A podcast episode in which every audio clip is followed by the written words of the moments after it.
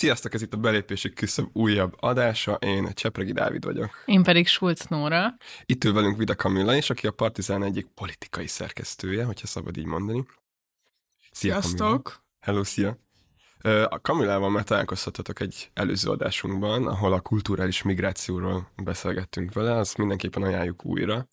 Most azonban egy másik téma van az asztalon, az aktuál politika és a kampány. Biztos ti is hallottatok már róla, hogy most választási kampány van. Senki nem hallott róla. nem, nem, nagyon nehéz kikerülni sajnos. Vannak, a, vannak helyek, ahol az ablakon is plakátok néznek be, bár hol van ez attól, amikor a Gyurcsány arca terítette el 2006-ban egy egész panelnek az oldalát, mindegy, régi szép idők. Gyurcsány is fogunk beszélni. Egyébként most is volt olyan a Gyurcsány Igen. show időszakban, hogy teljes tűzfalakon Gyurcsány Ferenc arca volt. Na hát igen, amikor így az Insta, Instádról a mémek kikerülnek így az utcára, ez egy nagyon furcsa érzés, azért még mindig. Meg fogjuk beszélni azt, hogy mi az, nem tudom hány darab legidegesítőbb dolog a Fidesz kampányában, és nem tudom hány legidegesítőbb dolog az ellenzék kampányában. Kamillával beszélni fogunk a partizános rócsó első hetének a tapasztalatairól. Kamilla volt Hódmezővásárhelyen, én egy kicsit ott is, meg Békés Csabán is, úgyhogy megbeszéljük, hogy ez milyen volt. Milyen most így a háború közepette, kampány közepette sajtót fogyasztani, sajtót készíteni. Ezek is szerintem nagyon izgalmas kérdések, és hát alapvetően talán arról is érdemes beszélni, hogy így hogy vagyunk az ilyen durva nem tudom, világtörténelmi, külpolitikai, belpolitikai események közepette, hogyan érdemes beszélni egyáltalán ezekről. Úgyhogy ha ezek izgalmasak nektek, akkor maradjatok velünk, és hogyha szeretitek a Partizán adásait, akkor mindenképpen fizessetek elő a Patreonon az extra tartalmakért, meg azért, hogy támogassátok a munkánkat. Ehhez a linket megtaláljátok az adás leírásában. Köszi előre is! Az az ember, aki azt mondja, hogy nincs különbség bal és jobb oldal között, az jobb oldali. Mi nem az ellenzék ellenzék, hanem az ellenzék lelkiismerete szeretnék lenni. Megint úgy van, hogy olyan ember, aki nem cselekszik, állhat azon az állásponton, hogy az egész társadalom egy elvetendő valami. Amikor a kapitalizmus világmérdő bukására én sem látok rövid távol kilátást. Miért tetszik lábjegyzetelni a saját életét? Miért nem tetszik átélni? Miért csak reflektál?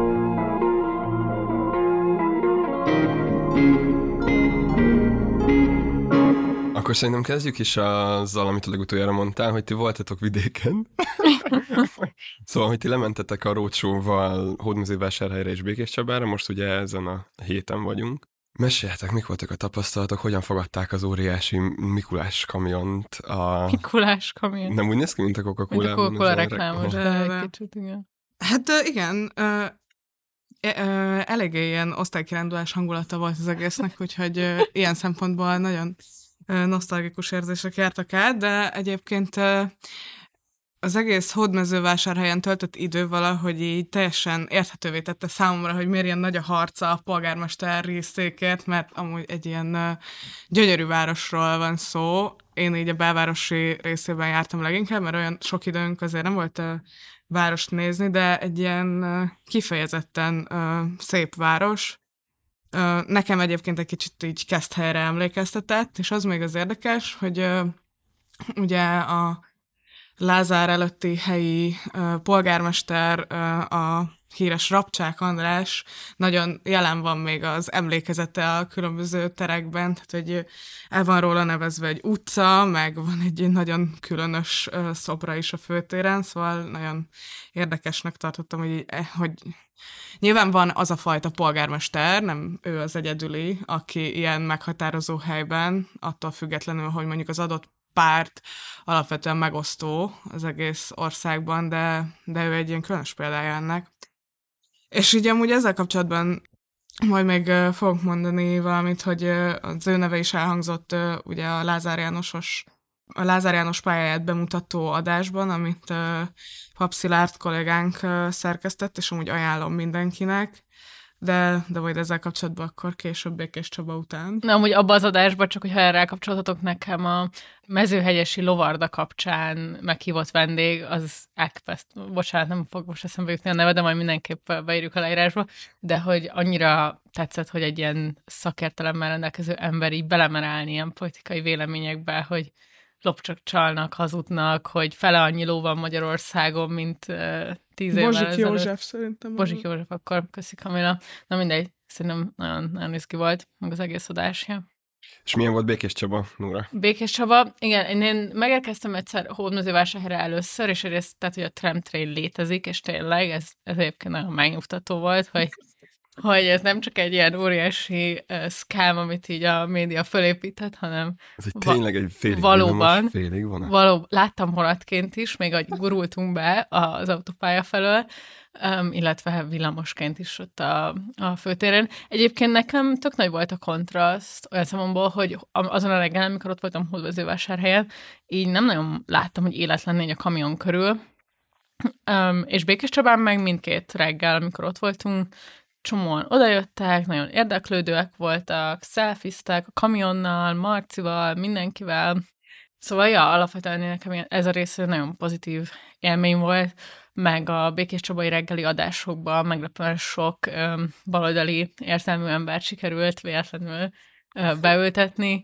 Mi, mi az? Véletlenül. Hát nem, hát Bocs. én nem tudtam, hogy a csorvási gazdák képviselője alapvetően a demokratikus cégvezetés és a szövetkezetiségről fog értekezni, vagy hogy a Gyulai Kolbász klub elnöke a globalizáció hátrányait fogja a Gyulai Kolbász kóstolás közepette elővezetni, szóval ezek tök pozitív élmények voltak, meg ö, ja, aki szereti a korai 2000-es évek építészetét, annak is nagyon tudom ajánlani Békés Csabát. Igen, kedvesek voltak, jókat ettünk, ennyi.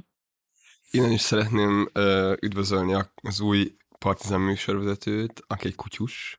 A, Penny, a- a, be- Sándor Erzsi kutyája? Igen, elképesztő a Csabai kolbászét is nagyon izgalomba hozta, és nagyon kellemes perceket okozott nekem az adás Igen, a közben. csütörtöki pénteki adásban magát Sándor Erzsit is kiemelném. Csodál, persze, csodálatos volt, én őt most ismertem meg, imádtam, és igen, a Penit, Penit is mindenképp.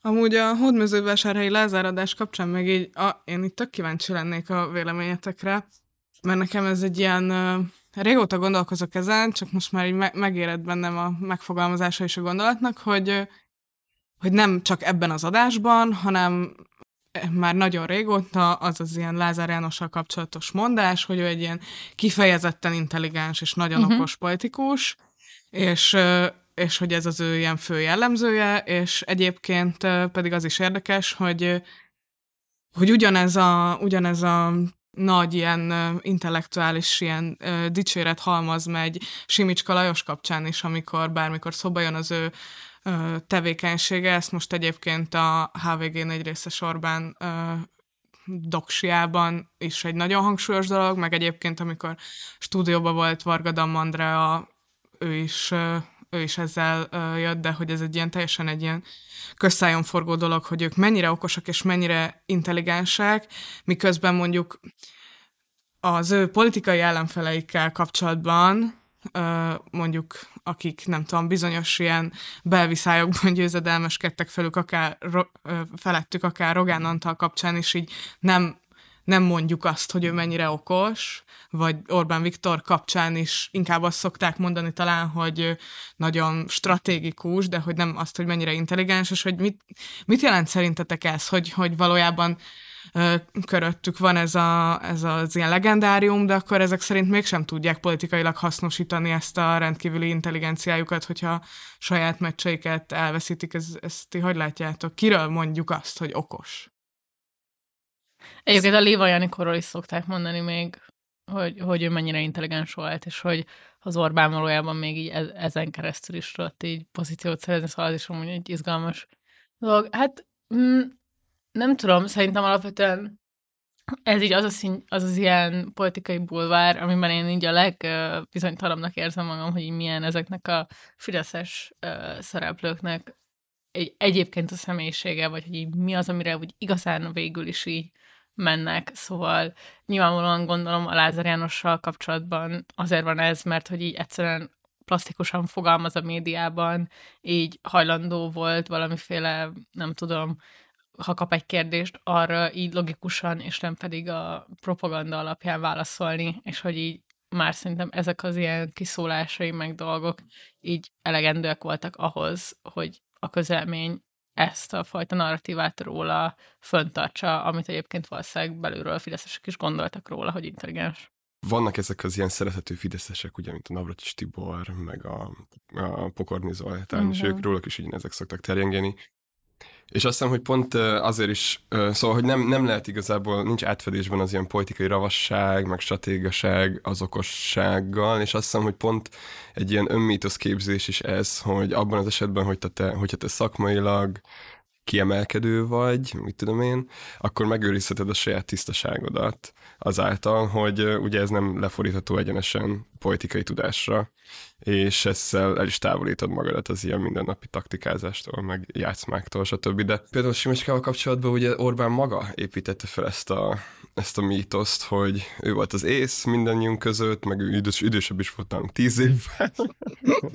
Tényleg az egész ilyen fiú volt, az ő hangulat volt, ahogy így elképzelni az ember a bibókolit. Lehet, hogy ezeket az ilyen nagyon frontális politikai harcokat nem nyerték meg. Tehát a Lázár Jánosban nem lett miniszterelnök, a Simcsikából nem lett, mit tudom én, pénzügyminiszter.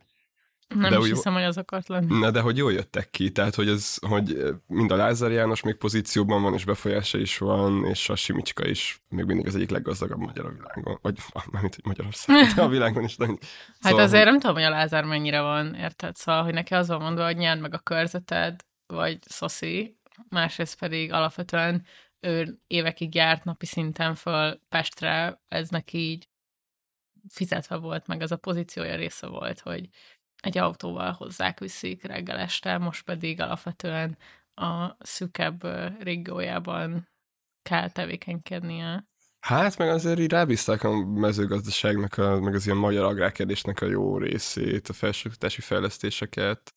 Ugye ő lett a tenisz vagy mi, nem, nem lett az ilyen nem dohányzás, meg a tenisz ügyi államtitkár. Hát ezek fajsúlyos kérdések. nem, nem, nem, na jó, de hogy igen, viszont az agrárkérdés, és ahogy abban a neki vezető szerepünk, az szerintem nagyon fontos. Szóval van ez a, van ez a dolog, hogy mikor valaki valaki összetűzi a bajszat az Orbánnak, akkor háttérbe kerül, és akkor ő is szerintem így nem lett kivégezve, hanem egyszerűen így olyan kérdésekkel foglalkozik, amik amúgy falsúlyosak, csak a közvélemény számára annyira nem izgalmasak. Ezekkel amúgy azt hiszem, hogy egyet tudok érteni. Igazából azért érdekes számomra ez az egész, mert hogyha azt mondod, hogy amit én is gondolok, hogy egy ilyen retorikus képessége van, ami így kiemelkedő, és tud a propaganda ellenében úgy beszélni, hogy mégis a rendszer része maradjon. Ez végül is a saját imidzséről szól, de közben mondjuk Rogán Antal, aki létrehozza magát a propagandát, vagy hogy koncepcionálisan mondjuk ő felel érte, az is egy ilyen kifejezetten intellektuális feladat, és hogy talán az egyik legfontosabb intellektuális feladat a, nem tudom, nemzeti együttműködés rendszerében, és hogy, hogy igen, nagyon, nagyon érdekes szerintem az ő szerepe, meg az, az ő kettősük ebből a szempontból. Hát igen, szerintem a Rogánnak alapvetően azért inkább ilyen ravaszróka, meg kicsit aljas, intellektus egyszerűen így van keretezve, és nem hiszem, hogy ebből már ki fog tudni törni. Igen. Könnyedén. Nem ő fog adományokat osztani senkinek, és igen. fotózkodni, igen. Ú, amúgy nagyon várom, hogy legyen egy ilyen könyv, amit megír, hogy így vallomás. Ilyen címmel, és akkor így próbálja tisztára mosni a nevét, és aztán nem tudom, hogy NGO éli. Na mindegy, de amúgy, hogyha már így Rogán Antal... Április 4-én meglátjuk. Na, ha már április 4, uh, április, há, hát április 4, maradjunk április 4-nél, az úgyis egy olyan dátum, amit mindannyian ismerünk. Um, ha már Rogán Antal, akkor mit szóltok, hogy áttennénk a Fidesz kampányára? Uh-huh. Dolgok, amik idegesítenek a Fidesz kampányában, az, amit itt felhoztunk magunknak. Hát így eredetileg öt dologról akartunk beszélni, de lehet, hogy több lesz. Na, az is lehet, hogy kevesebb. Osszuk meg, amik felmerülnek. Na, mi idegesítiteket Meglátjuk, valójában? hogy hány lesz.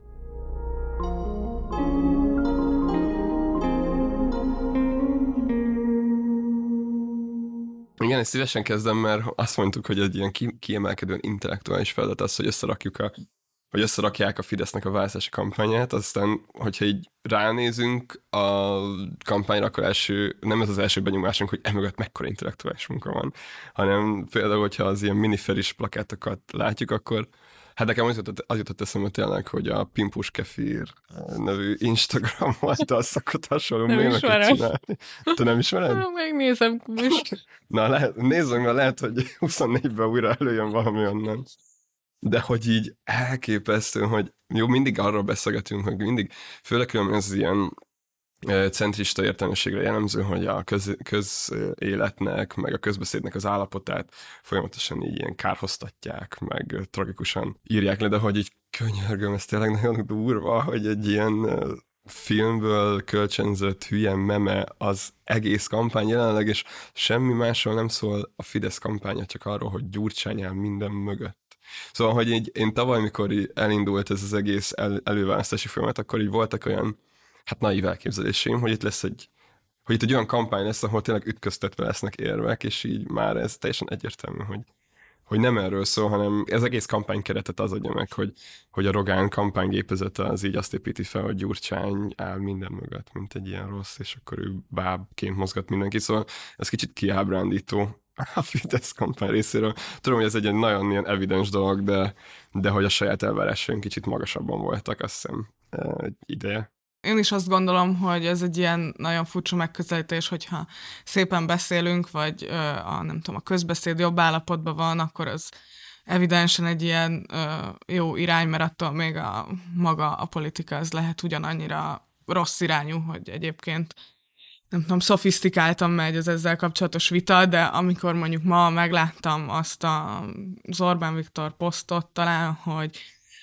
megtartjuk az öt stop politikáját, a, nem tudom, a, felsorolva, nem tudom, az összes stop, az élelmiszerás stopptól a benzinás stoppig, akkor így azon gondolkodtam, hogy most már tényleg csak ilyen piktogramokkal kellene, kellene politizálni, vagy Hát kommunikálni. ez volt nyáron. Igen, most nyáron volt az emoji Hát kampány, nem? Igen. Ja, ahhoz képest a miniferibe azért legalább valami van. Igen, ez egy kicsit plusz, tehát ugye van a sima emoji, és vannak a mémek, és ez már Igen. nem tudom, mi lesz a következő szinkronban.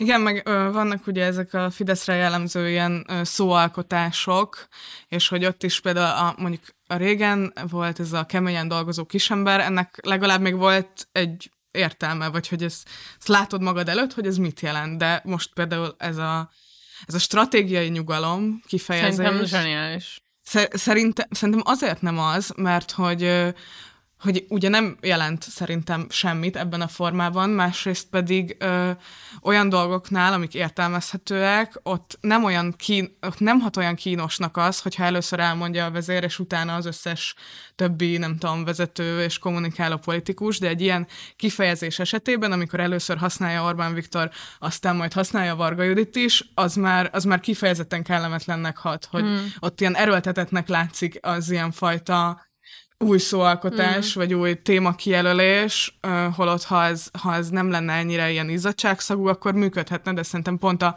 stratégiai nyugalom az, egy, az így ebből a szempontból Ne, hülyeség. nekem azért, persze, vagy nyilván értem, hogy miért hülyeség, mint, mint akármilyen fajta ilyen policy, de hogy szerintem így olyan szempontból, hogy, hogy így tudod értelmezni az egyéni életedre is, hogy most nem kell pánikolni, stratégiailag nyugatnak kell lenni, meg nagyon könnyen tudod értelmezni, sőt, ez ugye az alapvető, hogy az ország ilyen világpolitikai pozícióját tekintve, ami ugye a fasság része. Szóval, hogy ilyen szempontból szerintem, hogy egyénileg és, és közösségileg is nagyon könnyen referenciákat hív be, szerintem azért ügyes. Meg ugye ezzel együtt kijelöli az ellenséget. Majd most nyilván egy, fogunk külön beszélni majd az egész háború kérdésről, nem a kampány függvényében, de hogy, de hogy az utóbbi hetekben maximálisan leuralta az ukrajnai háború a kampányt is. Na, szóval, hogy milyen haval tematizálta a Fidesz az, hogy hogy nekik mi a pozíciójuk ebben, és hogy ezzel szemben a baloldal háborút akar szítani, és rögtön katonákat akar beküldeni. és ez Hogy Márkizai Péter abban a székben ült, amiben most a Kamilla. Fú, de Ami, durva. amikor a, azt mondta, Meg a parfümel illatát lehet bocsánat. Na de hogy, a, hogy igen, szóval ez a stratégiai nyugalom amúgy szerintem is egy jó, uh, összesűrített mondására az egész szituációra. És pont ezzel így le tudja, vagy így fel tudja festeni azt, hogy ezzel szemben ugye az ellenzék, a baloldali, mit tudom én, kik, azok így rögtön bele akarnak futni egy ilyen véres konfliktusba, ami nyilván nem igaz, meg nem megalapozott, de, de hogy mikor lehet felszíteni az indulatokat, ha nem egy ilyen háborús helyzetben. Meg mikor lehet hatni a paranoiára, meg a hisztériára, ha nem most. És... Ja. Egyébként nekem a legidegesítőbb dolga a Fidesz kampányában szerintem az volt, amikor a József és Ferencvárosi körzetben az ő plakátjaik már évfél előtt simán fönn voltak, azon a nap, amikor indult a kampány, február ugye 12-én indult hivatalosan, de az övék már 11-én este felkerült, és hogy tényleg ez a fajta ilyen pofátlanság, hogy nyilvánvalóan az ellenzékek ezt nem merik megcsinálni, mert ki fogja ellenőrizni ezt az egészet, az az államaparátus, amiben alapvetően nyilvánvalóan a Fidesz dönti el, hogy az ilyen politikai típusú ügyekben um, mi az a panasz, amit méltányolnak ki, az, akit büntetés alá vannak, és tényleg ez csak ez az ilyen pitisége, mm. azt mennek a, a bosszantó, hogy nekik nyilván elkészíti a nyomda, nyilván van cég, aki fölteszi, és nyilván még idő előtt is kitehetik. Szóval még... ez tényleg ilyen, ilyen alapszinten bosszantó. Még impresszum sincs a plakátokon. Nem ugye, is kell elvileg Most már nem kell? Azért nem is hagyták, igen, ez már nincsen. Ja, oh, ez fake news, sorry guys. De ami szerintem a, a kampány, ami valójában nem teljesen a kampánynak a része, de szerintem az egyik ilyen leg Hát, hogy is fogalmazzak, legfelháborítóbb dolog volt a Fidesz részéről, az egyértelműen az, ahogy a Gulyás Gergelyen keresztül egy kormányinfón minősítették a tanároknak a polgári hmm. engedetlenségét. Igen. És ezt abból a szempontból is mondom, hogy ha adott esetben április harmadikán az Egyesült Ellenzék győzelmet fog aratni, akkor szerintem az nagyban köszönhető lesz annak a hozzáállásnak, ami most a tanárok irányába van, mert egyszerűen ez azért ez mégiscsak egy olyan probléma, ami nagyon sok embert érint, és most először évek óta tudott olyan szervezet lenni az ellenállás, és akkor a szimpátiát és szolidaritást kelteni, hogy már tényleg ez egy, ez egy olyan, nem tudom, politikai erő, meg egy politikai állítás, ami így értelmezhető tényleg széles körben is. És, és az az arrogancia, amivel a kormányzat ezt nem tudom, kommentálta, az szerintem tényleg teljesen elképesztő. Ja, hát azt szerintem benézték. Nem? Vagy de, de, én, de én, én, én azt láttam, hogy alapvetően még azokat is felhágerték a sztrájkodnak az ellehetetlenítésével, akik alapesetben nem nagyon gondoltak semmit a, a sztrájkról, vagy hogy ennek hatása tudna lenni, és amikor jött ez az új kormányrendet, akkor szerintem így átkattant, ez nagyon erősen. Meg beindult az ideológiai apparátus is, hogy meghívtak ilyen elit gimmick élén álló igazgatókat, hogy nyilatkoznak arról, hogy mit pattagnak a szakszervezetek. De úgy nagyon érdekes, mert hogy az utóbbi években nem csak Magyarországon volt az, hogy egy választás előtt egy ilyen pedagógus sztrájk hullám segített az ilyen, hát nem tudom, progresszívebb, vagy kormányt kihívó ellenzéket. Ugye ilyen volt Litvániában, meg a Bernie Sanders kampány alatt is az USA-ban nagyon erős pedagógus mozgások voltak, szóval nem akarok itt, vagy nincs ilyen Nincs a globális ezenben. pedagógus összeesküvés. De hogy van egy ilyen tendencia, hogy, a, hogy az állam apparátusban, vagy legalábbis a közoktatásban dolgozók, vagy a közfoglalkoztatottak ugye a, a, a gyenge állam, vagy a neoliberális állammal szemben elkezdenek szervezkedni, és aztán ők adnak egy ilyen progresszív bázist politikai szereplőknek, szóval ez érdekes tendencia, azt hiszem. Hát meg az is nagyon érdekes szerintem, hogy a pedagógusok körében ugye létrehoztak egy olyan törésvonalat, ami az oltott-nem oltott uh-huh. kérdés, és ezért is szerintem például emiatt olyanokat is, nem tudom, ellenük fordítottak, akik mondjuk alapvetően a mm, kormánypártokkal szimpatizáltak volna, és most, hogy ugye az új törvény szerint visszaengedik dolgozni azokat, akik az oltatlanságuk miatt ilyen fizetés nélküli szabadságra kerültek, az, az szintén olyan administratív problémákat fog jelenteni, meg olyan személyes konfliktusokat fog jelenteni a tanártársadalmon belül, hogy, hogy ezt megint kezelni kell. Ide ugyanakkor meg az is van, hogy ez az egyik ilyen egyetlen engesztelési gesztus a pedagógusok felé, azt hiszem, mert hogy különben az oltatlan pedagógusok azok egy viszonylag hangos, hát nem is tudom mondom, hogy kisebbség, de egy, egy hangos csoport voltak az utóbbi hónapokban a pedagógus mozgolódások környékén.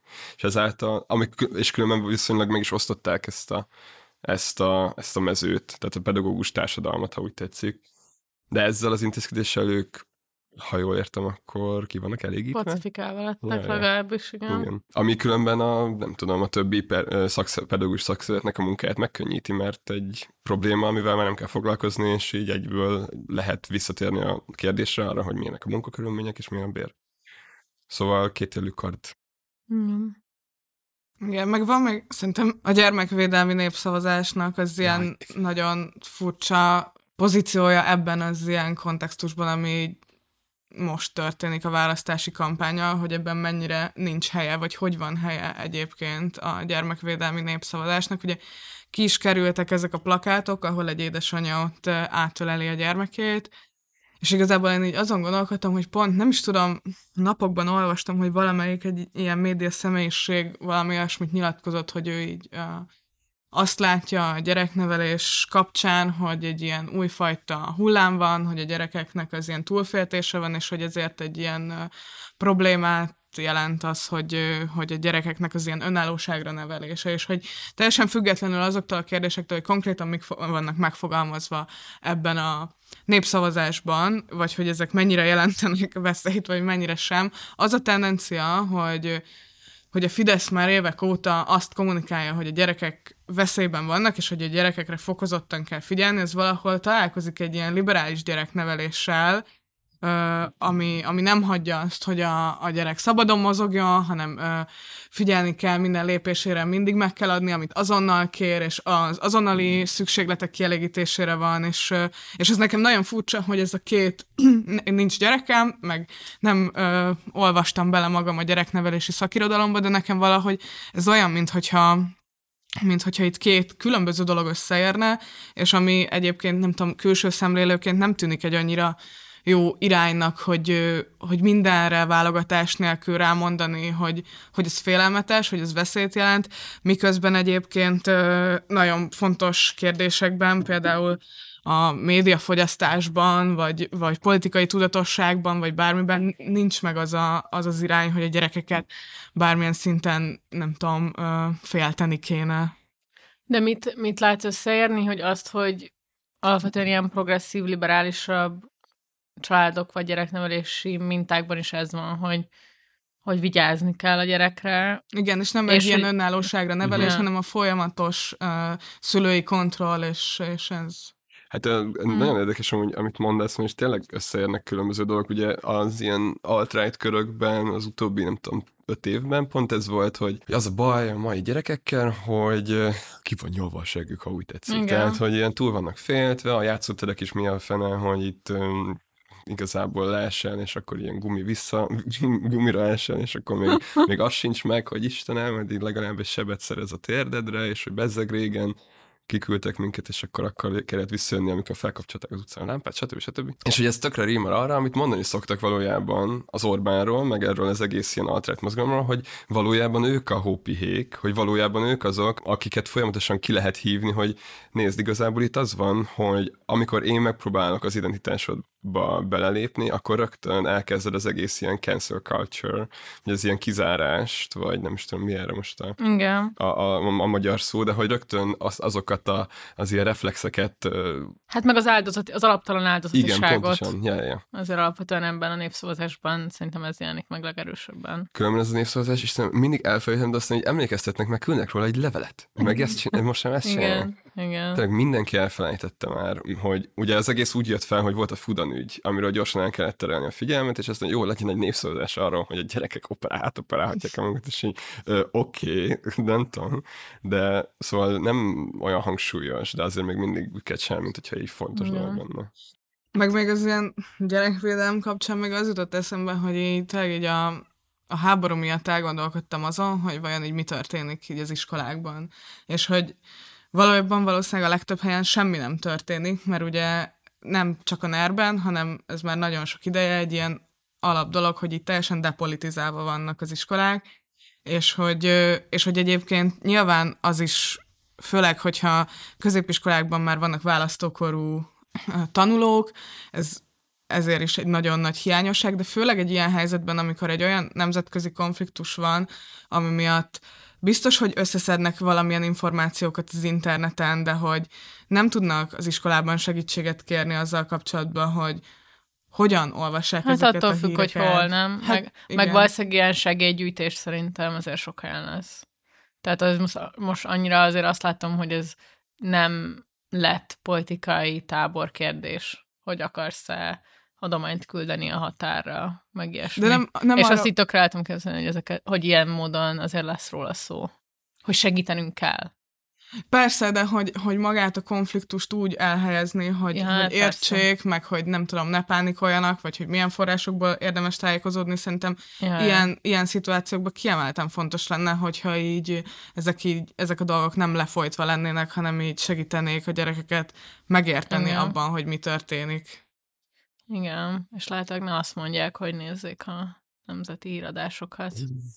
Ja. Amúgy, ha lehetné még visszamenni egy kicsit a, a kampányról hoz, meg uh-huh. itt Mhm. már te is említetted ezt, hogy az öt stop politikájához fogunk ragaszkodni, meg amúgy lehet, hogy spekuláltunk is egy előző részben arról, hogy mi lesz a legfontosabb üzenet, és uh-huh. a Mhm. rezsicsökkentés, Uh-huh. ami bejött, mert Igen. tényleg az, az van mindenhol, hogy amúgy ilyen... Hát ezt a, nem, nem is csak, hogy bejött, hanem a valóság Igen. indukálta, hogy Hát a, amikor az ukrán konfliktus és az az első, hogy így fú, de mi megvegyük a rezsicsökkentést, az így nekem is eltartott egy darabig, hogy ah, jó, szóval azért, mert hogy onnan a gáz, ah, értem, de na mindegy, de hogy a, ami, ami nagyon idegesít, az az, amit a, az ilyen mainstream sajtó pénzosztásként, vagy pénzszúrásként szokott uh-huh. nevezni. igen. Ami szerintem nem pénzszúrás, hanem olyan jóléti intézkedések, amiknek, hát, hogy mondjam, szépen kibaszottul ideje volt bizonyos szempontból. Hát jó, azért, Na igen. mindegy, majd menjünk bele, de Na igen, legalábbis annak a látszata. Igen, és amúgy inkább. ez az egészben a legfelfúrósabb, hogy ezáltal, hogy itt olyan árstoppot hirdetnek, ami még a baloldali, mármint az ilyen tudatos baloldali szavazókat is bizonyos szempontból egy kicsit így nem tudom, bizonytalanná teszi, hogy most akkor ez most jó, vagy nem, most pont azért jó, mert olyan, mint a Kádár, vagy pont, na mindegy, és, hogy, és ezek, a, ezek az intézkedések, ezek részben érintenek olyan csoportokat, meg olyan társadalmi rétegeket, akiknek komolyan az utóbbi fél évben, vagy egy évben a megélhetések a Covid miatt, meg az inflációs nyomás miatt, stb. az így folyamatosan a szakadék szélekről, de aztán ott van megint az, hogy az ilyen visszatérítés, az megint az ilyen klasszikus Fidesz szavazó felső középet érinti, stb. hát stb. meg az SZIA fiataloknak való elengedése is szerintem. Az teljesen ilyen, ja. Hát ért- szóval érted, ott, ott az is nyilvánvalóan minél magasabb fizetési sávba kerülsz, annál jelentősebb. Különben egy ilyen zárójel, de hogy így, hogy az Istenem nem tudtak egy normális reklámot csinálni ahhoz. Láttátok ezt a fiatalos reklámot, és így Hmm. azzal zerek, hogy így úgy érzem, meg van becsülve a munkám. És akkor így Fidesz. Hát jó, meg ugye ki, ki az, akinek olyan munkaköre van egyébként 25 alatt azért az is Igen. mindegy. Szóval, Meg olyan formában van foglalkoztatva. Hát igen. Hát persze, Igen, persze, persze. Szóval, hogy az a, az egészben nagyon idegesítő, hogy felhúzzák a jóléti kérdésekre, különben a kampányt. Nagyon, nem tudom, majd erről beszélgetünk az ellenzéknél, hogy amúgy ők miért nem. De hogy így alapvetően a Fidesz egy olyan kampányt folytat, ahol jóléti kérdésekről beszél. Ugyanakkor megint az van, hogy retorikai szinten csinálják ezt, de a policyben ugyanazt a gazdaságpolitikát folytatják, ami a saját szavazórétegüknek kedvezett az utóbbi 12 évben. De hogy retorikailag meg olyan jól csinálják, hogy simán hogyha egy ufóként érkezel izrael Magyarországra, vagy hogyha nem tudom, és nem akarok neveket mondani, de hogy bizonyos ellenzékiként ránézel a kampányra, akkor azt lehet mondani, hogy hát igen, az Orbán már megint egy állampárti, szélső baloldali, kommunista politikát folytat, és hogy ezzel szemben a megoldás a szabad piac, és stb. stb. Szóval, hogy ez a legidegesítőbb azt hiszem, hogy óriási ideológiai katyfaszt okoz ez a gazdasági vonal a kampányban, ráadásul policy, policy szinten nem fenntartható. És nem az a nem fenntartható, mert semmilyen jóléti intézkedés nem fenntartható, ahogy mondani szokták, hanem azért, mert különben a bevételi oldalról nem történt változás, tehát így nem vetettek Igen. ki vagyonadót, meg így nem ö, kezdték el, nem tudom, államosítani a... Sőt, ha valami, akkor fenyegetőbbé vált mondjuk az EU-s forrásoknak a lecsökkenése, stb. Szóval, ja, szóval hogy ez, azt hiszem, hogy ez, ez járul leginkább hozzá az agyvérzéseimhez mostanában. Ja. Szeretnétek még idegesítő fideszes dolgot mondani? Én mondok egy jót. A disznóvágos videó szerintem nagyon jó volt. Hát, Engem nem idegesített fel annyira, mint ahogy a, az ellenzék nagy részét, de olyan nagyon különlegesnek se érzem. Vagy hogy én, én ezzel kapcsolatban azt látom, amit így szoktam gondolni, hogy így ez is része annak az ilyen, nem tudom, annak az ilyen nagyon pontosan kigondolt, ilyen ö, férfinői ö, uh-huh. logikán alapuló kommunikációnak, ami a, a Fideszhez tartozik, ez a kemény gyerekek vagyunk, ez egy Karácsony Gergely butort sem tud összeszerelni, ők a baloldal feminim, mi meg, mi meg tudjuk, hogy hogy kell disznót vágni, és igazából nem gondolom, hogy ez, ilyen, ez lenne a legkárosabb, vagy a legrosszabb abban, ahogy a Fidesz politizál, de azért nem, nem estem hasra ettől a videótól. Ja, hát én se lettem Fidesz szavazó tőle. Amúgy utolsó jó, hogy szerintem a Magyarország előre megy nem hátra egy zseniális kampányszlogen, és ez bárcsak egy baloldali politikai erő használná először. ja. Nem? de, de, de. Én ettől sem vagyok hasra esve. Jó, akkor ezt majd Hát megbeszéljük. szerintem, szerintem a dallal együtt. Ugye önmagában azért nem a legkomplexebb. Igen. Nem, hát nem is az a lényege egy ilyen szlogennek, hogy komplex. Fideszes ennek valószínűleg táncolnék erre. Igen. Hmm, majd kiderítjük, hogy ha nem Fideszes vagy, akkor is táncolsz.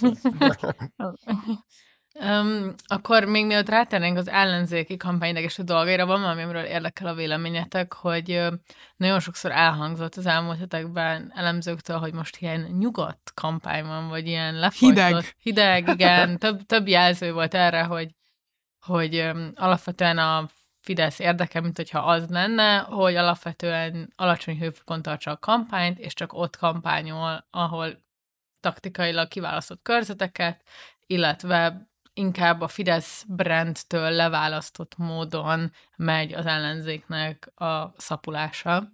És hogy ebbe én amúgy azt hiszem nem vagyok biztos, vagy azt látom, hogy egyébként pont így mondjuk a háború kitörése óta ez valószínűleg egy ilyen fenntarthatatlan állapot lenne, hogy egyáltalán a közéletet, meg a kampányt alacsony hőfokon tartani, mert egyszerűen muszáj folyamatosan kommunikálni valamit, és akkor muszáj folyamatosan ütni nyilván az ellenzéket is. De egyébként nekem azért most egyébként pont így, hogy a bék- billegő körzetekben is voltunk, békésben is több billegő körzet van, azért azt látom, hogy azért megy az országjárás vezető fideszes politikusoktól, megy az utcafórumozás, a, a találkozás a választókkal, a tényleg a gyulai képviselőnek is olyan social médiát csinálunk, mint Varga Juditnak, jó, nem teljesen, de hogy hogy jó képek legyenek, hogy jó content legyen, sok content legyen, stb. Nyilvánvalóan én azt gondolom, hogy igen, ezek a juttatások is, amiket a Dávid mondott, szintén a kampány részei, és hát nagyon sok ember kapott valamit tényleg. Szóval igen, er, én azt mondom, hogy nem hideg Mhm. vagy nyugodt a kampány, de kíváncsi vagyok, hogy mit gondoltok erről, hogy van-e, igen, mi lehet az alapja annak, hogy ez, ez így elkezdett terjedni februárban, és hogy most mi, miként látjátok, megváltozott-e?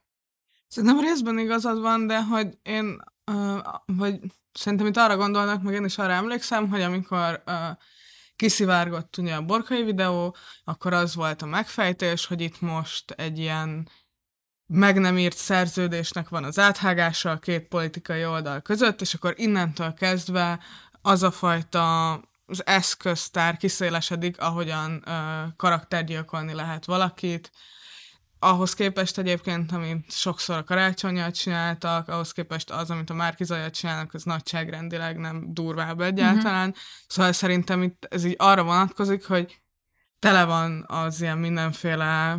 Uh, Még nem volt szexbotrány? Hát igen, hogy tele van a, az ilyen mindenféle fél, fél, a félnyilvánosság ezekkel a plegykákkal, meg azzal, hogy mindenki azon agya, hogy kit hogyan fognak leszedni ilyen-olyan videókkal, meg olyan dolgokkal, amik így személyükben tudják, tudnak valakit ellehetetleníteni, de hogy ebből is az ilyen leg, legnagyobb dolog, az a Bangónénak volt a Igen.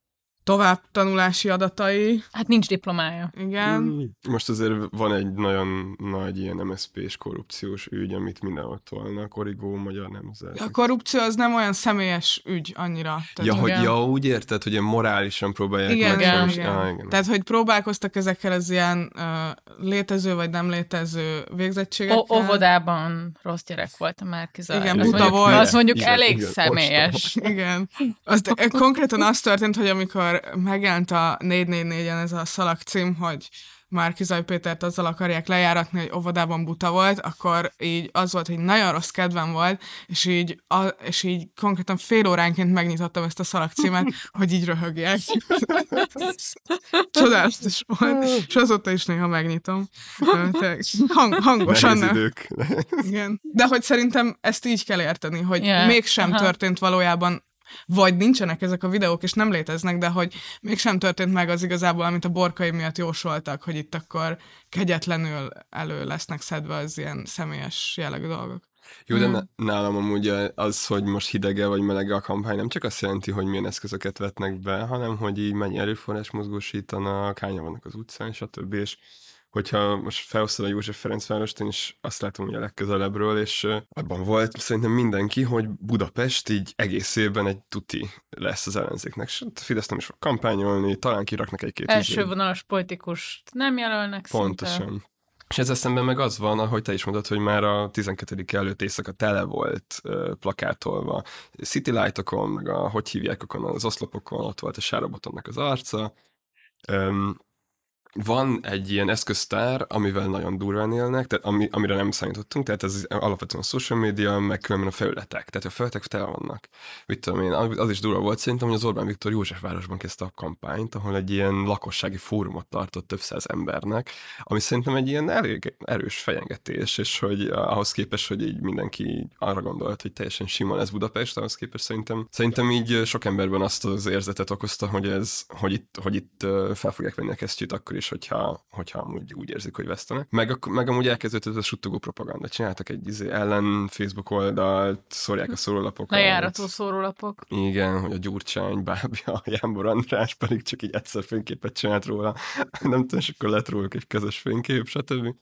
Szóval, hogy ez így megy, amúgy viszont az tényleg nincs, hogy nincsenek fideszes tömegek az utcákon. Tehát amikor van kint egy pult, ami egészen komikus látni, hogy egy ember ott áll egy pultnál, olyan helyen, ahol különben nem is járnak járókelők. Szóval, szóval, hogy azt látom, hogy van rengeteg pénz, és ez a social médiás is, amit mondasz, hogy a Gyulaiaknak mit tudom én, milyen social médiája van. Rengeteg pénz van, de hogy nincsen mobilizálható aktivista. Uh-huh. Szóval, hogy ilyen hideg is, meleg is, nem tudom, ilyen langyos, azzal Igen. főznek, amivel tudnak. Jó, hát minden, igazából erről csak kíváncsi voltam a véleményetekre, mert úgy érzem, hogy ez volt az egyik, egyik ilyen elemzői megfejtés most eddig a kampányról, és gondoltam, hogy akkor beszéljünk erről. De nyilvánvalóan ne csak a Fidesz problémás és idegesítő dolgaival foglalkozunk, hiszen igazi ellenzékiként minket nyilvánvalóan nagyon idegesít az ellenzéknek is számos kampányfogása, kommunikációs próbálkozása, ö, politikusa. Hagy, hagy ismételjem, hogy mi nem az ellenzék ellenzéke, hanem az ellenzék lelkiismeretére akarunk lenni, mikor a következő problémákról beszélünk.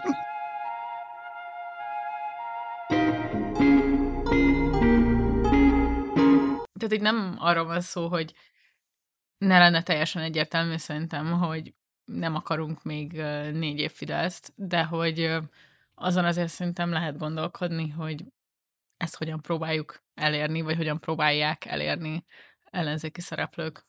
Igen, alapvetően azért is nagyon nehéz ezeket a dolgokat megítélni, hogy ö, hogyan kommunikálnak, vagy hogy Karácsony Gergely csinálta valamit az elmúlt x évben ebben a városban, vagy nem, mert hogy ugye folyamatosan ott van az a kérdés, hogy hogy erőforrás hiány, és hogy mi, mik azok a dolgok, amiket erre lehet fogni, és amik ilyen jogos hiányos, vagy jogos hiányosságok, és mik azok, amik már tényleg nem azok, szóval, hogy nekem mindig problémát okoz az, amikor kritikusan szemlélem az ellenzéket, hogy hol húzódik az a határ, amit, amit el lehet várni ilyen egyenlőtlen ö, pályán, és ö, ja, ezért nehéz amúgy erre a kérdésre szerintem válaszolni. Ö, számos dolog van, ami idegesítő. Egyébként az egyik fő dolog, az nagyon sok minden miatt egyébként a, az hatházi Ákosnak a munkáját ö, tudom tisztelni, a, ahogyan a, ő a korrupciót például vadásza. Ja, azt hittem az állatorvosit.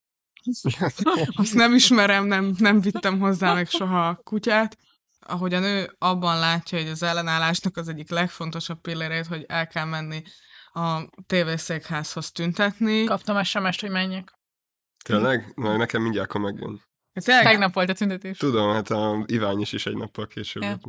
de hogy, hogy ez számomra azért nagyon érdekes, mert hogy az elmúlt évek egyik legkellemetlenebb a sajtóban, legtöbbször kicsúfolt ellenzéki akciója az a, az ellenzéki politikusok által a tévészékháznak a nem tudom, megszállása. Elfoglalás, El- ostroma. Igen, és hogy emlékszem, hogy ugye ez 2018 végén, 2019 elején volt, és 2019-ben egyszer a Szakoli, ahova jártam, oda elhívtuk Hatházi Ákost, és ott is elmondta azt, hogy, hogy nagyon sok minden azon múlik, hogy hány ember megy el a tévészékházhoz tüntetni, és hogy úgy látszik, hogy ez azóta is megmaradt, és, és egyrészt ugye ezzel nagyon sok ilyen politikai probléma is van, hogy, hogy hogyan futtatunk ki minden kérdést arra, hogy mi van a közmédiában, ami amúgy igazából szerintem azoknak, akik erre az üzenetre vevők már mindegyértelmű, másrészt meg folyamatosan emlékeztet arra a végtelenül kínos éjszakára, ami, ami aznap történt. Jó, de ugyanakkor meg az ilyen ellenzéki mag szavazóknál az az éjszaka szerintem nem úgy él, hogy Jézusom, a hatházi Ákos félmeztelenül fekszik, és nem is lehet tudni pontosan, hogy most, ő most így eszméleténél van, vagy mi, vagy, vagy ilyen sokasabb. Szóval, hogy így nem, hanem úgy, hogy így az volt az első pont, vagy az első ilyen momentum afelé, hogy ellenzéki egység alakuljon ki a hat párt között, mert ott ugye a szoci, az LMP és a Momentum, és az együtt Jó, azért az már létrejött korábban is. De hogy szerintem szimbolikusan, meg ilyen történetileg, hogyha izé, akkor az volt, azt hiszem, az, és utána lett az egész, ez a fehér sálas, mit tudom én. Majd ez ezt, is. majd ezt meglátjuk az epizód végén erről egy ö, tapasztaltabb ö, érintett is énekelni fog nekünk. Ja, Hogyan jött össze? Akkor lesz a végén? Lesz, hát. Ezt már napok óta. jó, jó, jó. Hallgassátok végig az epizódot, légy Igen, hogy kiderüljön, hogyan jött létre az összefogás. Igen, igen. Igen, hát jó, hát ez fontos dolog, de akkor is talán nem kellett volna az egészet live-ozni. Ja, ja, ja, ja. Igen. Amúgy ne, ne hát, Hát, miért? csak a live ott robbant fel azokban a hetekben, ugye, Igen. a tordai live Amiről akkor írtál is egy cikket, Arról írtam is egy Hoppá. cikket, de az nem is a tordai live volt. hanem a sajtónak. tüntetésen. Inkább a sajtónak a működése akkor inkább az, hogy A forradalmat nem fogják közvetíteni.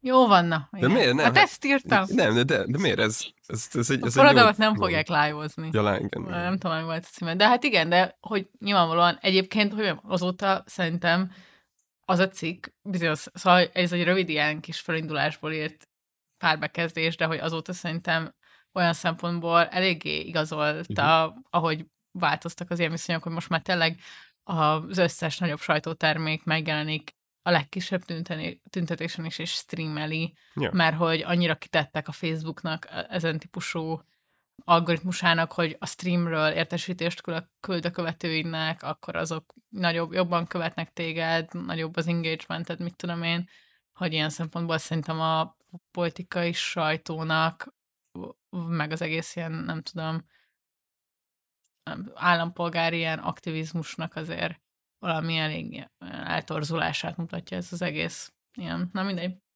stream, meg videókészítés mindenről, ami történik. Zárójel.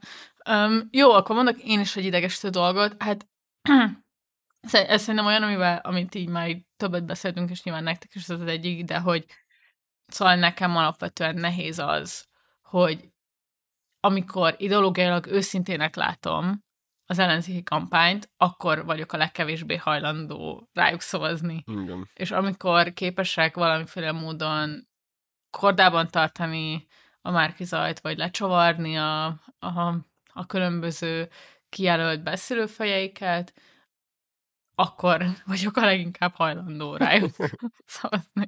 És hogy ez azért, szóval ez azért egy aggasztó dolog, baloldali szempontból. Hát meg az egy jó kérdés, amit mindig mondanak, hogy, hogy a kampányban, amit csinálnak, ők nem a budapesti értelmiséget ö, célozzák már, és hogy azok meg vannak nyerve, és most egy másik típusú uh-huh. ö, kampányt folytatnak, de hogy amúgy ezt, ezt felvállalható-e, hogy, hogy azt mondod, hogy valaki már meg van nyerve, és egyszerre próbálsz ilyen párhuzamos kommunikációkat folytatni, és hogy egyszerre igazak különböző dolgok, és és hogy valójában nem bosszulja meg magát ez a dolog, hogy a Fideszből kiábrándult ez a Elvileg létező elvileg rétegek. létező réteg miatt lemondanak egyébként olyan választói csoportokról, akikkel kapcsolatban az az állításuk, hogy meg vannak nyerve. Hát de nehéz, mert közben meg, és hogy pont az, hogy amikor megmondanak valamit, amit szerintem az ilyen belpesti értelmiségnek tetszik, vagy legalábbis annak a hangadó alakjainak tetszik, szerintem akkor szólnak legkevésbé a, a városokon kívüli Igen. választókhoz. És akkor itt szerintem el is lehet mondani azt, hogy a, az MZP-nek az kabinettje, legalábbis az ilyen árnyék kormánya. Az nincs, az nincs. Vagy mi, nincs. akkor mi ez a, hogy minden szak, ez a szakértő? Szakértő, aki nyilatkozik meg, Ja, segít ja. összehúzni a programot. Na hát ez a, ez a leginkább ilyen kiábrándító szerintem ilyen névsor szempontjából, és az, az a gesztus, amit a király Júlia tesz, hogy igen, az MZP nyer, és akkor így ezáltal muszáj egyszerűen újraírni a programot, mert hát így a Surányinak, meg a Bot Péter Ákosnak, meg neki személyesen vannak olyan pénzügyi, meg nem tudom milyen szektorban szerzett tapasztalatai, amik így azt mondják, hogy ez a program ilyen formában vállalhatatlan. És Mert ugye ilyenkor volt közös program az előválasztásra már, legalábbis körvonalaiban. Közös nevező, igen. Igen, plusz volt olyasmi, amit már háttérben készítettek a pártok, és, és részletesebb volt. És a 4 interjúban, ami készült a Király Júliával, bemondta ezt, hogy neki ez az egyik feladata, hogy a már kész programot szakmailag átértéke, és hogy ezen kellett küzdeni, meg dolgozni. Hát ez egy, tehát ilyen teljesen direktben egy ilyen antidemokratikus állítás, hiszen a pártoknak legalább azért pont az előválasztás után erőteljes legitimációja volt egyébként, legalábbis a saját támogatóik, tagjaik részéről, és akkor egy ilyennel ki lehet állni, az, az tényleg elég sokkoló volt, ez, erről az egyik még másik korábbi podcast vendégünkkel, a ö, Vég Marcival beszélgettünk sokat. Ja. Meg különben az a... Tehát ezt a Márkiza is elmondta, hogy úgy néz ki a programalkotás, hogy ők így összeraknak egy ilyen javaslatot, és akkor azt átnézi a Surányi György. És a, nem is csak az, hogy antidemokratikus, hanem hogy előjönnek azok a, az emberek, ugye a, nem tudom, függöny mögül, akikre jogosan lehet mondani azt, hogy az elmúlt nyolc év, vagy az elmúlt 30 év pontosabban, Igen. És nem is értem például, hogy, a, hogy hogyan sikerült az agrárkérdés élére azt a Raskó Györgyöt állítani, aki különben nem élvez óriási támogatást azok között a mezőgazdasággal foglalkozó emberek között, akik különben tömegeket képeznek, és nem egy adott, nem tudom, agrár-gazdasági körnek a képviselő, és a Ja. többi. A Szent Iványi István konkrétan egy olyan pártban van benne, ami nem is része a hatpárti összefogásnak, és ő lenne a külpolitikai szakértő, szóval, hogy ilyen Igen. Mondjuk ő még egész vállalható volt, behívtuk a, az ukrán háború első napján, és meglepően vállalható volt abban az adásból, amiket már Hát akkor ez úgy tűnik, hogy megint csak így van egy-két rossz alma. Van. De nem, de egyébként amúgy a külpolitikai dolgok azért az még felvethető, hogy London és Berlin és az ott, ott élő magyarokra mekkora ilyen hangsúly van fektetve, miközben Igen. azért lennének még. Mindegy, egyébként szerintem az mondjuk tényleg értékelt, hogy, hogy sok helyen ott van így a kampány, és tényleg az utcafórumok meg ilyesmi, amik így a háború előtti héten készültek fotók, azok biztatónak tűntek.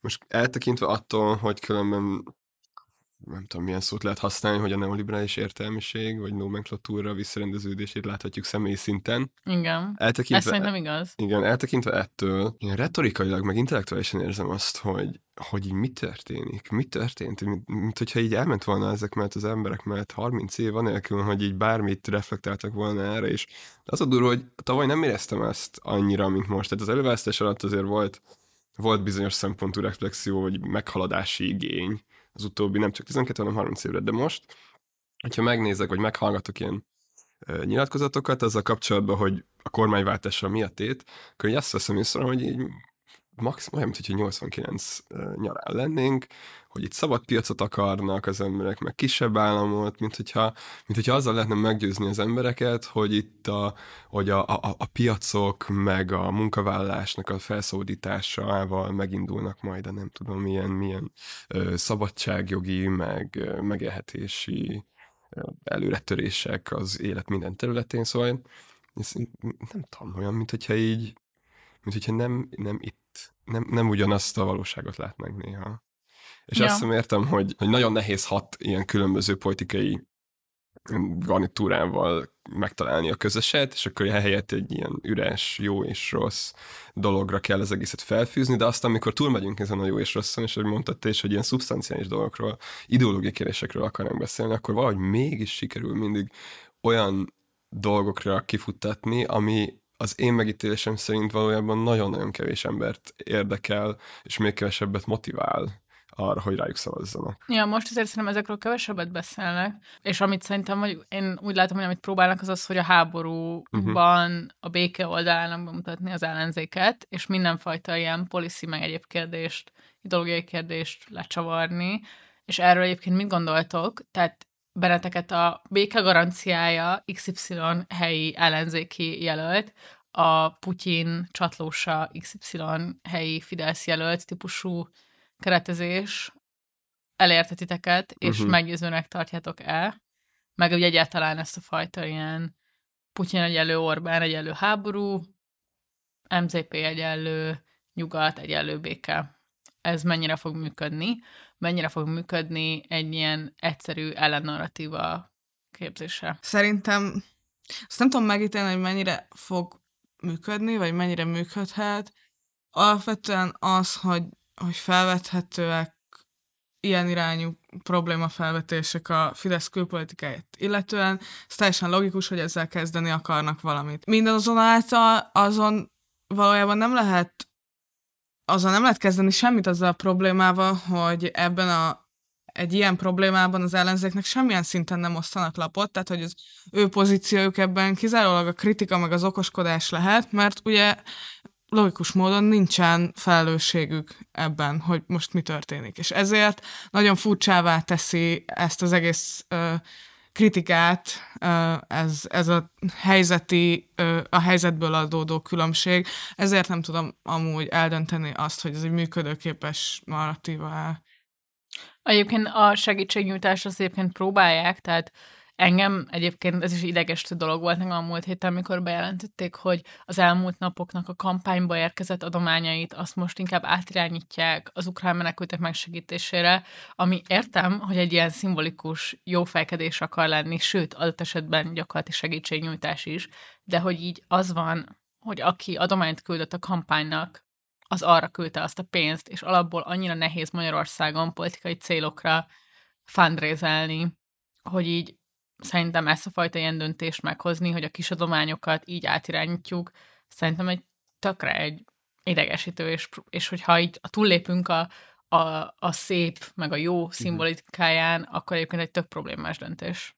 Ja, amúgy értem, hogy itt a filantrópiának ez az ilyen visszássága felmerül, de engem, szóval alapvetően számomra meggyőző volt az, hogy, a, hogy a, az utóbbi 12 év Orbáni külpolitikájára próbálták felhúzni ezt az egészet kezdetben, de hogy itt ugye vegyük észre, hogy volt egy ilyen szükséghelyzet is, olyan szempontból, hogy az MZP, és erről beszéltünk korábban, hogy, hogy itt hirtelen ők lettek azok, akik háborút akarnak kezdeményezni Ukrajnában az oroszokkal szemben, ami aminek mind, amit ugye mindössze egy ilyen partizános félmondatra tudtak alapozni. És uh, itt van egy ilyen uh, kényszer az ellenzékben, hogy így bebizonyítsák, hogy tényleg ők az igazi békepártjának. És na, és hogyha így arra hozták volna az egészet fel, hogy figyelj, az Orbánnak az utóbbi 12 év külpolitikája az megbukott, és erre rengeteg bizonyíték van, nézzük meg azt, hogy olyan szavaznak az EU-ban, az tök jó lett volna. De hát de hát nem sikerült ezt így betartani, vagy hogy mondjam így, a, és át is majd lehet, hogy átvezetem arra, hogy mi az, ami meg idegesített, de de rögtön ez, hogy akkor tüntetéseket kell szervezni, minden héten hármat, és John Lennon-tól énekeljük el az Imagine-t, annyira, ez az egész ilyen ellenzéki tüntetés, koreográfia dolog így megdöbbentő, hogy semmit nem változott az utóbbi években, ahhoz képest, hogy így mennyit beszélünk arról már, hogy, hogy miért nem változik. És értem, hogy nem osztottak nekik lapot, meg ez teljesen méltányolható dolog, csak hogy, csak hogy azt hiszem, hogy lennének olyan, tehát hogyha például tényleg ragaszkodtak volna ahhoz, hogy ilyen, ilyen policy szinten, vagy ilyen konzekvensen kommunikálnak arról, hogy, hogy mi az, amit elrontott az Orbán, és nem azt mondják, hogy Orbán egyenlő Putyin, egyenlő Stalin, aki vissza akarja hozni a Szovjetuniót, akkor kevésbé idegeskednék most ezen itt. Ja, hát egy borzasztóan leegyszerűsítő narratívát képeztek meg, csak Csak igen, ezek számomra ilyen eldönthetetlen kérdések, hogy, hogy, hogy meddig, és meddig érdemes bizonyos üzeneteket egyszerűsíteni, vagy torzítani ahhoz, hogy működőképesek legyenek. Nyilván az, az szerintem is, vagy hogy én is egy ilyen elhibázott dolognak tartom ezt a szintű leegyszerűsítést. Na jó, akkor a, a török gáborkodást Mit mondta TGM még a előválasztás alatt? Hogy... hogy Magyarország egy 10 millió török Gábor országa lett. És Igen. akkor elmondta a török hogy bár csak Magyarország 10 millió TGM országa lett. Ezt mondta a török tényleg? Ó, erről nem maradt. Igen, végre valami abban igaza van. igen.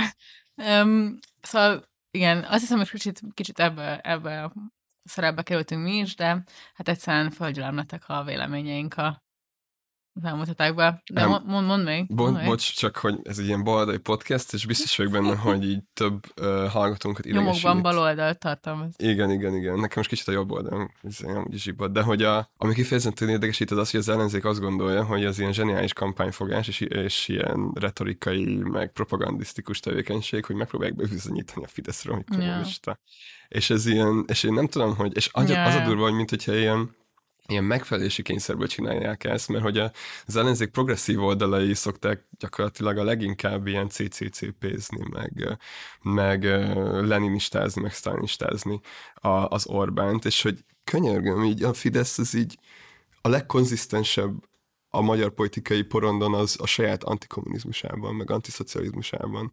Így az ellenzék pont olyan rétegekhez szólna, vagy így ideális esetben pont olyan rétegeket mobilizálna, akik kicsit ilyen, nem tudom, másképp Mint a békés megyei gazdák, akik tudják, hogy a rendszerváltás előtt a megélhetésük biztosabb volt. És én nem, nem értem, hogy ezzel kinek akarnak bizonyítani. Most így, most azért, mert hogy a Fidesz komcsizza őket, nem úgy komcsizza őket, hanem szociológiailag azt mondja, hogy ez a posztkommunista nomenklatúra, amitől így mindig is el akartak határolódni. De ezzel szemben nem az a megoldás, hogy nem, te vagy a kommunista hanem az, hogy így, hogy így szarjuk le, és menjünk tovább, és, és na mindegy, nagyon idegesítő, és tényleg így baloldaliként ezzel szembesülni, hogy egység, komolyan, hát nem, na jó, már nem is tudok mert semmi értelmesen, bocs, bocs, ne haragudjatok, na, de ennél, amúgy más nem is idegesít. Ez, ez, ez idegesít legjobban. Igen. Jó. Szerintem ezzel azért, ha nem is sokan, de páran még így vannak. ja, ja, ja. Na mindegy, köszönöm, hogy ezt elmondhattam. Ezért van a podcast.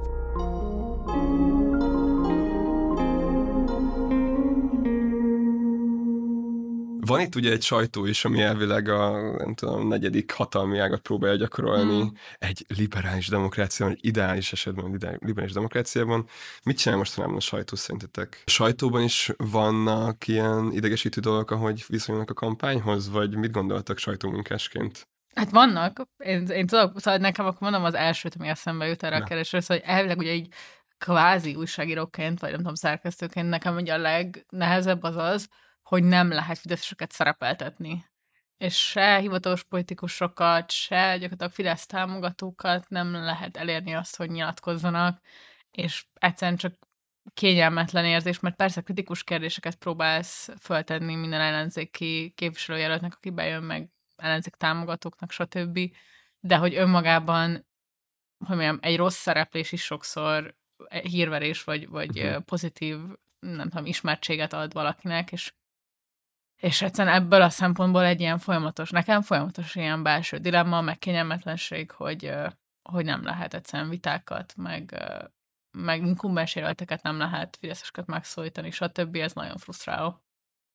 Amikor uh, például a háború első napján így azon gondolkodtam, hogy uh, ez most egy olyan helyzet nyilván, ahol így nagyon nagyon nagy nyomást helyez így a sajtó munkatársaira, és hogy nagyon meg kell felelni a, nem tudom, normális tájékoztatás kritériumainak, és alapvetően nagy vonalakban egyébként azt látom, hogy, hogy ebben elég nagy igyekezet van, a legtöbb hírportál elindította, hogy mondjam, teljesen megszervezték maguknak az ilyen extra hírügyeletet, és, és nagyjából követik egyébként az eseményeket, és nyilvánvalóan iszonyatos nyomás helyeződik rájuk azzal kapcsolatban, hogy szűrjék az információkat, ebben az információs zajban. Szóval szerintem nagy, nagy részt egyébként szerintem így dicséret illeti a magyar hírportáloknak az újságíróit ebből a szempontból. Nyilván van egy-két címadás, amivel kapcsolatban én néha érzékelek egy ilyen pánikkeltő funkciót. Hát, vagy kattintás, igen, szerző funkciót. Igen, ami, ami nem biztos, hogy szerencsés, de ilyenek előfordulnak. Egyébként a, a kampány kapcsán is így azt látom, hogy így mindkét irányba el van elég jól végezve a, az ilyen, nem tudom, oknyomozó munka kvázi, szóval elég sok ügyel előjönnek a sajtó képviselői, és inkább az a furcsa, ahogyan a politikusok nem képesek ezeket a az ügyeket, amiket a sajtó feltárt használni. Szóval, hogy számomra inkább az a megdöbbentő, hogy ő nekik el sem kell végezniük ö, semmilyen ilyen jellegű munkát, mert a sajtó folyamatosan azzal foglalkozik, hogy mindkét politikai oldal irányába feltárjon problémás ügyeket, viszont arra képtelenek a politikusok, hogy hogy ezeket az ügyeket bárhogyan is, uh, nem tudom, beintegrálják a saját Most, most az, hogy hetek óta nem beszélünk a Wallner ügyről? Igen, azt szerintem például egy, egy probléma kifejezetten. De nem lehet, hogy ez inkább azért van, mert hogy van egy ilyen óriási egyeztető gépezet, a központi kampány, és ki vannak talál, nagyjából találva azok az ilyen kampány szlogenek, meg irányok, amikben mindenki egyetért, és egyszerűen bürokratikusan nehéz rugalmassá tenni ezt, és úgy, úgy szervezni, hogy aktuál politikai ügyekre reagáljon. Úgyhogy nem, nem azt mondom, hogy kompetencia hiány, és se tagadom el, hogy kompetencia hiány van. Én csak ja. azt hiszem, hogy például a Fidesz tud több szólamú lenni, és több témájú uh-huh. lenni, és mint hogyha az ellenzék, hogyha, hogy, hogy ezt, ezt még nem tudná. Uh-huh. Tehát most ez a béke, ez van, yeah. és egyébként a többi témáról nem nagyon látom a dolgokat. Igen, de itt meg azt hiszem felmerül az is, amit a, amiről a Papsi beszélt pénteken, hogy infrastruktúra hiány van. A háromharmad. A háromharmad, igen, köszönöm. Pluszban. Igen, hogy, hogy, hogy, a, hogy amit a Kamila mondott, az az egyenlőtlenség, meg az, hogy a Fidesznek lehet a pálya, az az, hogy egyszerűen sokkal korlátozottabb az ellenzék infrastruktúrája, és ezért nem tud egyszerre kommunikálni yeah. különböző dolgokat, hanem gyorsan kell egy valamit. Meg amúgy nincsenek összeszokva. Tehát a, a még a Fidesz össze van szokva, és Igen. ott a bürokrácia az így le van csiszolva. Itt, uh, itt ez nincs meg, nagyon sok szint van, és lehet, hogy két év múlva jobban tudnak.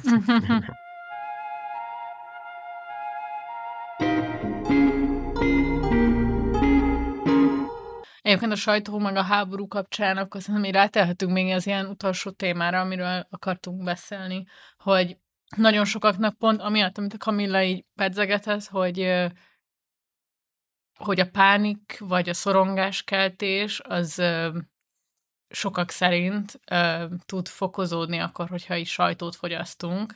Ezzel kapcsolatban az az egyik ilyen javaslat a háborún szorongó emberek, emberek felé, hogy kevésbé fogyasszanak politikai tartalmú közéleti írásokat, híreket, tartalmakat, és hogy egyrészt erről mi a percepciótok, hogy mennyiben állja meg az a helyét, amit most azért maguk a sajtótermékek is terjesztenek egyrészt, hogy itt most valamiféle ilyen és krízis van, vagy amit Orbán Viktor is bemond a videójában, hogy az egész ország most uh, szorongett, nem, nem pont ezekkel a szavakkal, de hogy, hogy, hogy hogy félünk, vagy hogy értetek, tehát hogy ez a fajta ilyen helyzet mentálisan is megterhelje az embereket.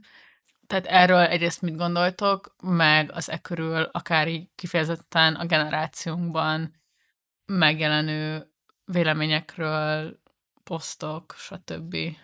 Hát szerintem azért érdekes ez a javaslat, hogy zárkózzon el az ember, és ne, ne olvasson, vagy próbálja óvni magát, mert amikor a, nem tudom, a bizonyos híradók kapcsán azon szoktak röhögni emberek, hogy nem adják le a rossz híreket, akkor valójában pontosan emiatt röhögünk, hogy attól még, hogy a valóságtól elzárod magad, attól még nem tud, vagy hogy ilyen szint, tehát hogyha ezen szinten elzárod magad a valóságtól, valójában nem tudod magad elzárni a valóságtól, és egyébként pont megfosztod magad annak a lehetőségétől, hogy megértsd azt, ami történik, és ezáltal a személyes, individuális szorongásodat csökkentsd, mert hogy, mert egész egyszerűen hibás kiindulási pont, hogy ez egy individuális probléma lenne, és ezért mindenféle individuális válasz rá egy nem létező válasz, mert ez egy közösségi és globális szintű probléma.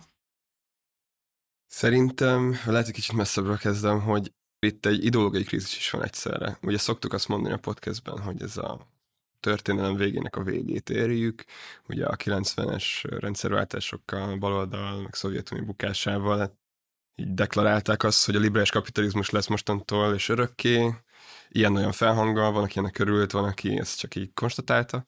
És, és azt hiszem Kelet-Európában, most, hogyha Magyarország, vagy akár Magyarországon, hogyha itt maradunk, 30 éve így majdnem először, kivéve ugye a délszláv háborút van egy olyan, egy olyan szituáció, amikor, amikor így érezzük azt, hogy az az ilyen ideológiai nem is tudom, indoktrináció, hogy itt biztonságban vagyunk, hogy egy, a háború az egy olyan dolog, ami már nem történhet meg, mert az Európai Unió az békét teremtett a teljes kontinensen, stb.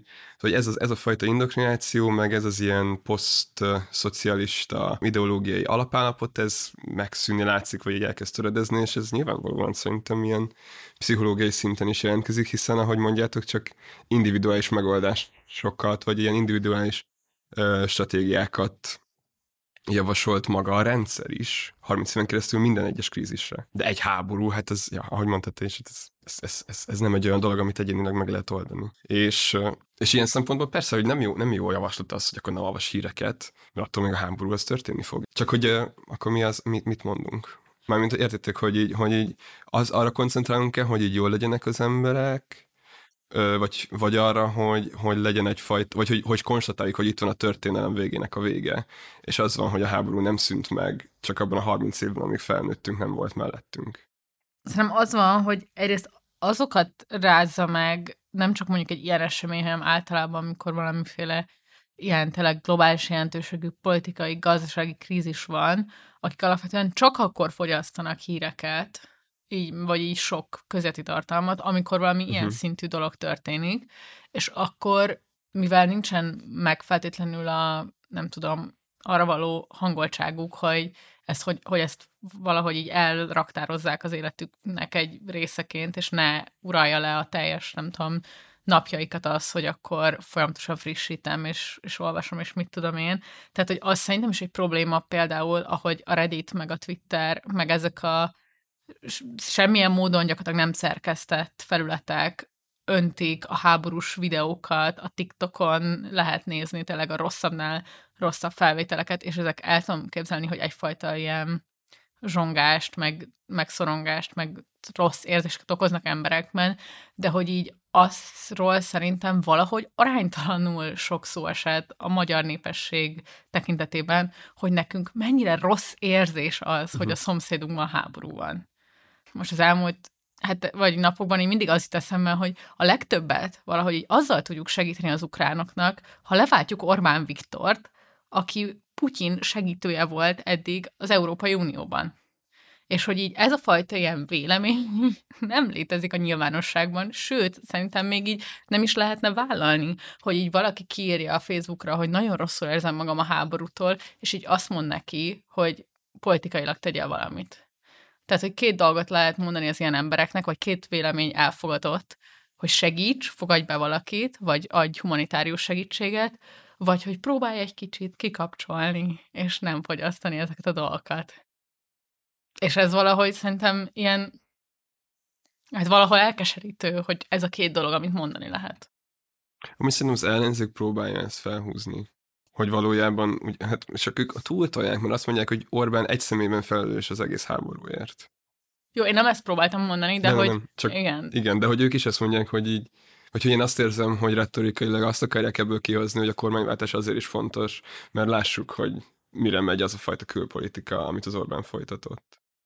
Vagy azt, szóval, hogy én felfedezem ezt benne, de hogy nem, nem, igen, szóval hogy nem arra húzzák ki, hogy ha rosszul érzed magad pszichológiailag, akkor akkor ezt tedd. De amúgy ez egy ilyen jellemző uh, minta, hogy a Covid-dal kapcsolatban is az történt, hogy ez az ilyen amúgy fogyasztási gyakorlatokon uh-huh. alapuló mentális önsegítés, ott is az volt, hogy az első három napban már arról szólt minden, hogy kenyér, kenyérsütés, joga, nem tudom, ilyen Balkon ezek a dolgok. És hogy, ne nézd a híreket, ugyanott ott Igen, és hogy, és hogy szerintem ez egyébként egy ilyen fogyasztói társadalmi betegség is, uh-huh. hogy, hogy a problémákat alapvetően az ilyen jellegű problémákat is a saját mentális egészségünk és a saját kényelmünk szempontjából közelítjük meg, amihez ö, teljesen, nagy, vagy hogy borzasztóan gyorsan reagál rá a, a hogy mondják ezt? A piac. Ja, igen.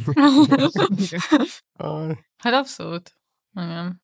Bár egyébként igen, ilyen szempontból mondjuk az most azért szimpatikus, hogy mennyivel erősebb a úgynevezett civil összefogás, vagy civil Igen. megmozdulás. Igen, igen, igen. Alapvetően a politizálásnak a státusza, mint olyan a modern társadalom, vagy a posztmodern társadalomban nem túl fényes. Hát igen, csak hogy mikor történik egy eszenciálisan politikai történés, effektíve államok létéről, és, és azok egymással való harcáról van szó, tehát tényleg ennél politikaibbat nem tudok Ja. elképzelni, akkor miért a politikai cselekvés a tabuizált még mindig?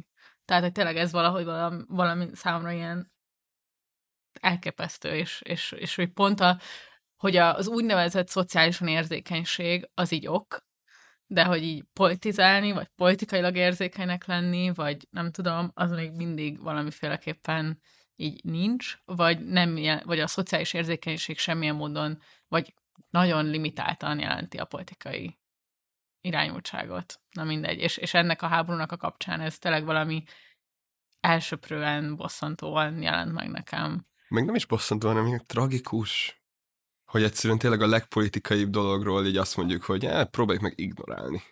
Igen. Hogy mi lesz ez, ez hosszú távon ilyen tényleg hihetetlen kimetel, kimenetelekkel járhat.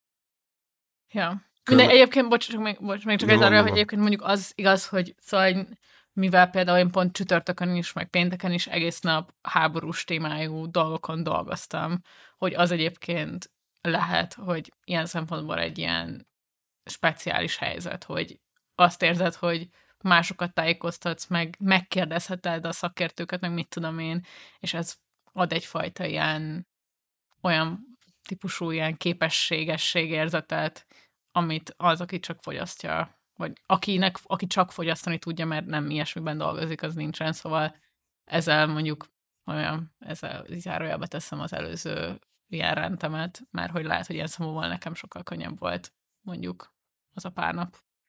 Igen, jogos, mert hogyha még például belegondolunk abban, hogy itt most, ha maradjunk ilyen generációs hasonlatnál, hogy velünk egyidős emberek, akik dolgoznak, szoronganak azon, hogy hogy teljesítenek, és akkor megjelenik ez a háború, amiből azt csak, olvassák csak a szarak címeken, amire te is hivatkoztál, Camilla, amik ilyen clickbait dolgok, stb.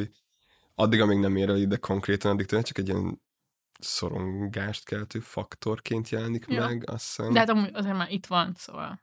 Ja, van még valami e- ezzel, vagy a korábbi témáinkkal kapcsolatban. Kell még lehetőség. valamit mondanom, Ildikó? Most feltehetnénk valami olyan kérdést, amire pozitívan lehet válaszolni. Ki legyen Ja, a én, ja, hát azt már hagyjuk is. Ja. Basszus, egy héttel hol- hamarabb van az epizód, még lehet, hogy tudjuk befolyásolni. Igen. Nem, most már csak követjük az eseményeket. Ja, ja, anyuci. Um, és hát azt nem kérdezem meg, hogy mennyire bíztok a kormányváltásban, majd a következő részben. Szerintem kétharmaddal nyer az ellenzék. És megnyeri előre az önkormányzati választásokat is. Így van. Jól van. Hát nagyon, nagyon köszi, hogy eljöttél, Kamilla, Köszi szépen. és részt vettél ebben a beszélgetésben. Köszi nektek, hogy meghallgattátok ezt a belpolitikai, aktuálpolitikai agyalós belépési küszöböt. Szerintem nekünk tök jól esett ezeket megbeszélni. Remélem, hogy nektek is volt benne egy-két érdekes dolog. Hogyha bármivel kapcsolatban visszajeleznétek, azt megtehetitek a belépési küszöbkukac gmail.com címen. Hogyha tetszett az adás, akkor természetesen örömmel fogadjuk, hogy ha a Partizánt támogatjátok, hogy még több ilyen és ehhez hasonló anyag is készülhessen. Ezt a Patreon felületén tudjátok megtenni, ehhez a linket megtaláljátok az adás leírásában. És akkor csendüljön föl a, az ellenzék történetének himnusza, Ah, köszönöm, hogy ezt a szót használt. az adás levezetéseként, ezt Dá- Dávidnak küldöm speciálba. Nagyon köszi, Nóri. Veletek pedig találkozunk legközelebb. Két hét Sziasztok. múlva. Sziasztok! Hello.